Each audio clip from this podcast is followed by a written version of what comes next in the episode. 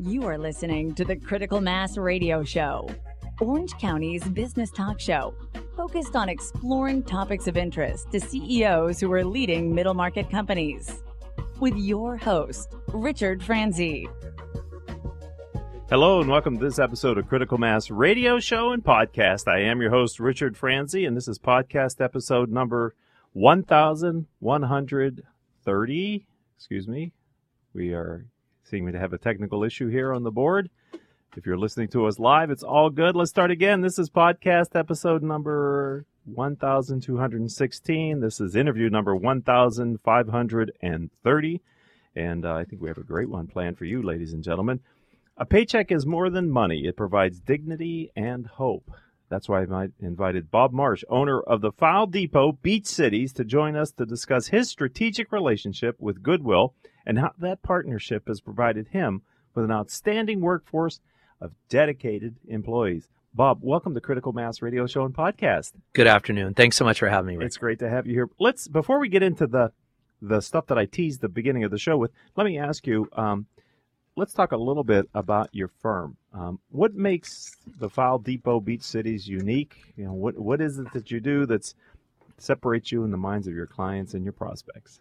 Well, my industry is document record management, but what separates me in regards to uh, my competition is the fact that really the attention to detail and the personal customer service that we provide.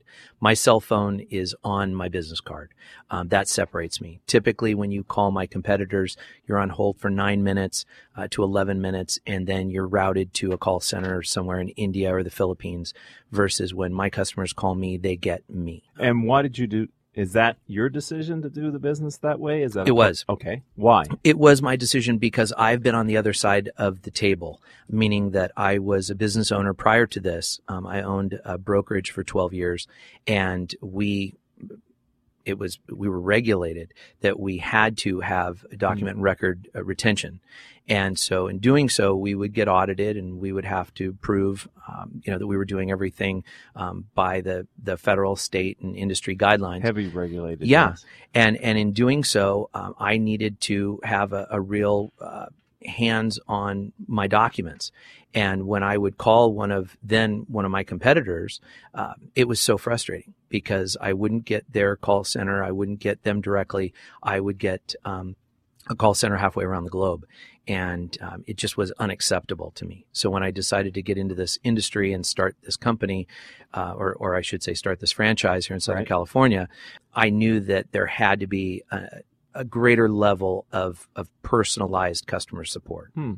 That's interesting. That's that's a great origin story of how you decided to get into this field. Thank you, yep. Bob Marsh, for sharing that. Where do you find today for your business the most successful niches for what the File Depot Beach City does? Uh, so we have three services. Um, one being scanning to help companies go digital. Number two is storage, both hard copy and digital storage for companies. And then thirdly, it's the shredding, the destruction of the documents when they come to their endpoint. For me, the biggest service by far is the scanning helping companies go digital, whether it is um, their backfile conversion, taking critical documents that they have and digitizing them uh, so that they have them long term. Also, uh, effectively helping them with their productivity, their efficiency, their security, um, and sharing information so much easier. We are now in a digital age. Mm-hmm. Um, and then also having those retention pieces in place where they know how long to keep things, when to get rid of things, and so forth. So the scanning is, is definitely critical for me. It's my biggest service. Um, and then it also enables companies, uh, big and small, um, moving forward to continue to be digital. So when you scan, w- there must be some level of intelligence that's going back into that scanning too, right? So people Absolutely. can find it and so Absolutely. So we we prep all of the documents for the customers, we scan the documents for the customers, and then what we do is called indexing. We index the the information so that the customers have an ease. Typically it's probably 6 keystrokes where they can find whatever they're looking for because everything that's scanned is 100% searchable. So how big's the stack? I mean, when you get a client who wants you to do a scanning job for them, in my mind, I'm getting this image of them driving up in a van or you picking up a bunch of. I mean, is it? it? It, really depends. Okay. Um, it, it really depends. For my small size companies, take a, a pediatrician or Mm. or a, a one uh, one attorney in a law firm, something like that.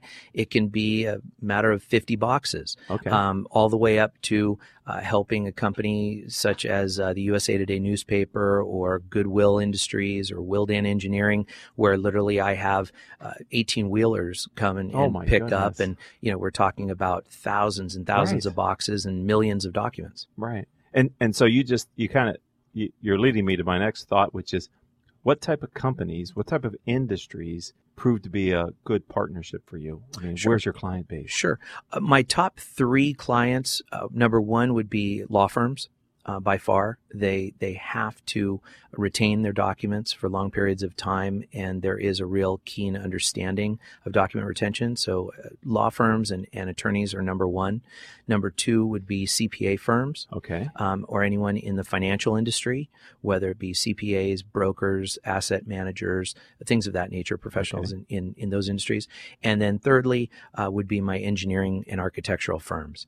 They are they get very excited about my industry because they typically aren't aware that my industry exists, Hmm. let alone the file depot. Uh-huh. And when they find out that we can come in and pick up a warehouse full of large blueprints, wide format architectural plans, things like that, and digitize all of it, they get very excited because then they can take that portable hard drive with all of their documents to trade shows, to prospective clients, keep it more secure, and so and and free up all of that money that they've been paying for storage. Right, because Southern California, real estate and land is expensive, and if you're storing it on site, that's a big commitment. And if it's so much you have to go off site, then that's a monthly bill you're paying every month for what? Exactly. And oftentimes when it comes to public storage, it's more expensive.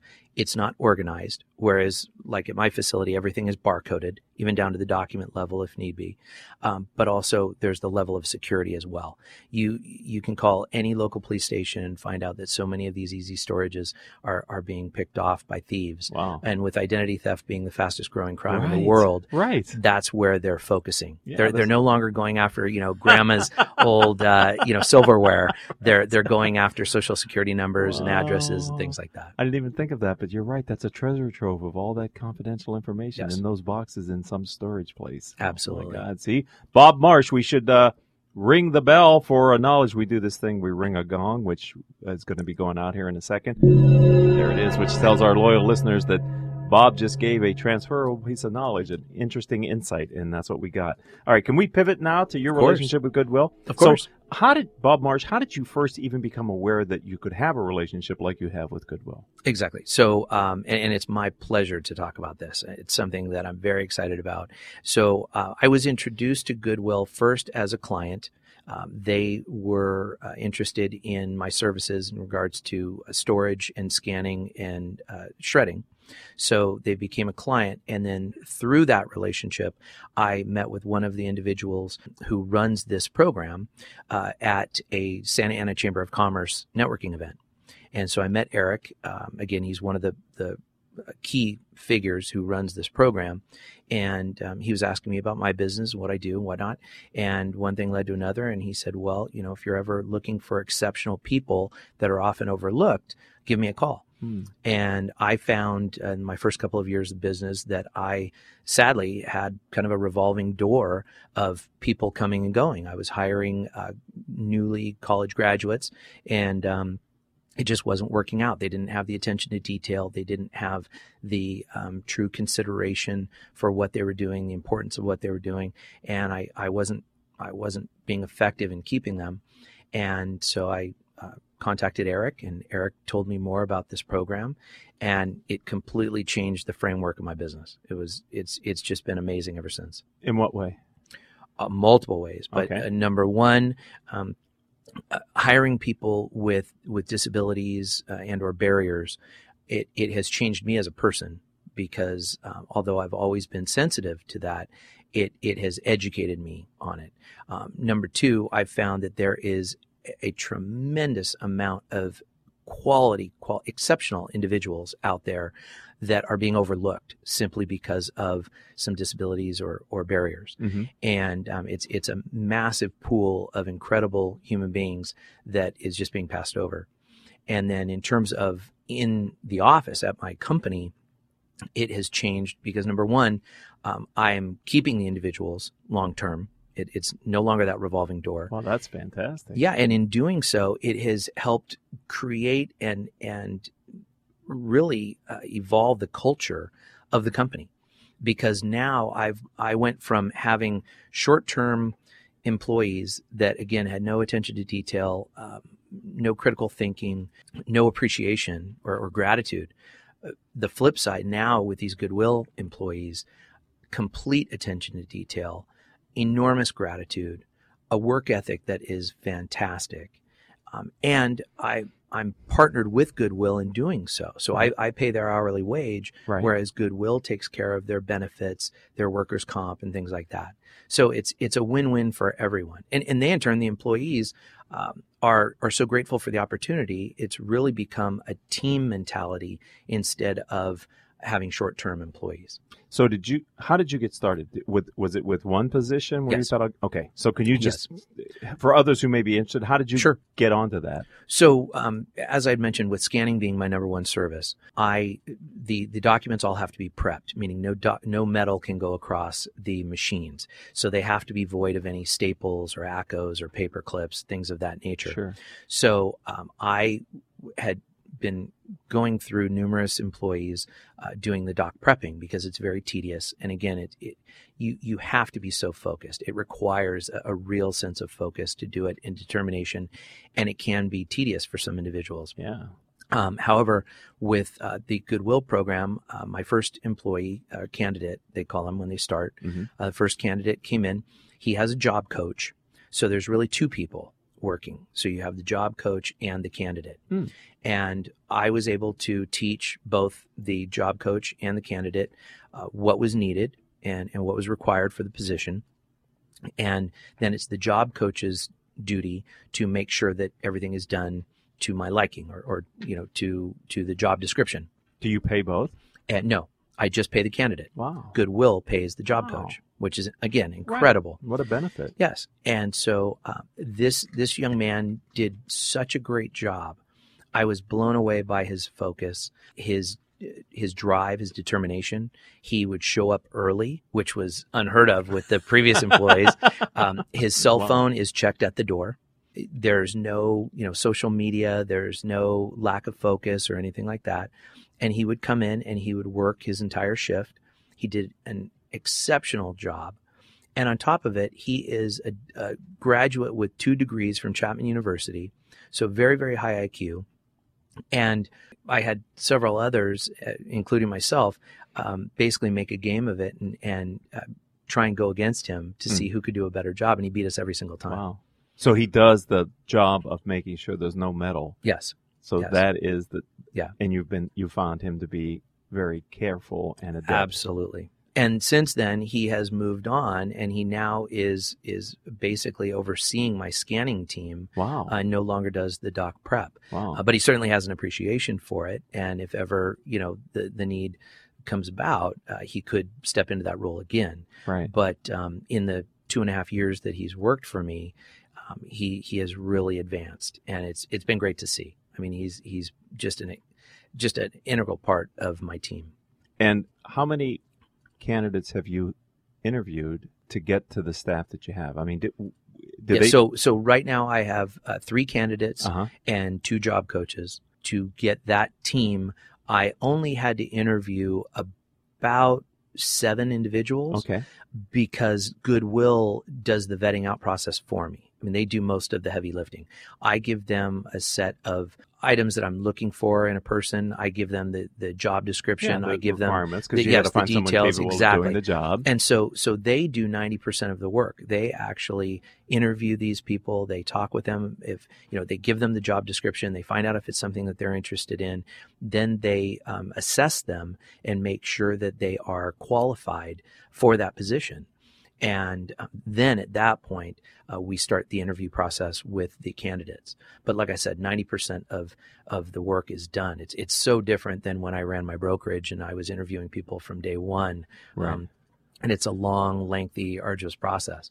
This is completely different. So when Eric first talked to you about this idea of them being able to help you, did you ever imagine two and a half years later or three years, how long it's been, Yeah. you would have this as the outcome? No, it, it has been it, it's completely changed the framework of the company. It's it's just it has been phenomenal. Again, on a, on a personal level, what I've learned, how it's helped me grow as a person, and then with my company, it it has helped me grow the company tremendously.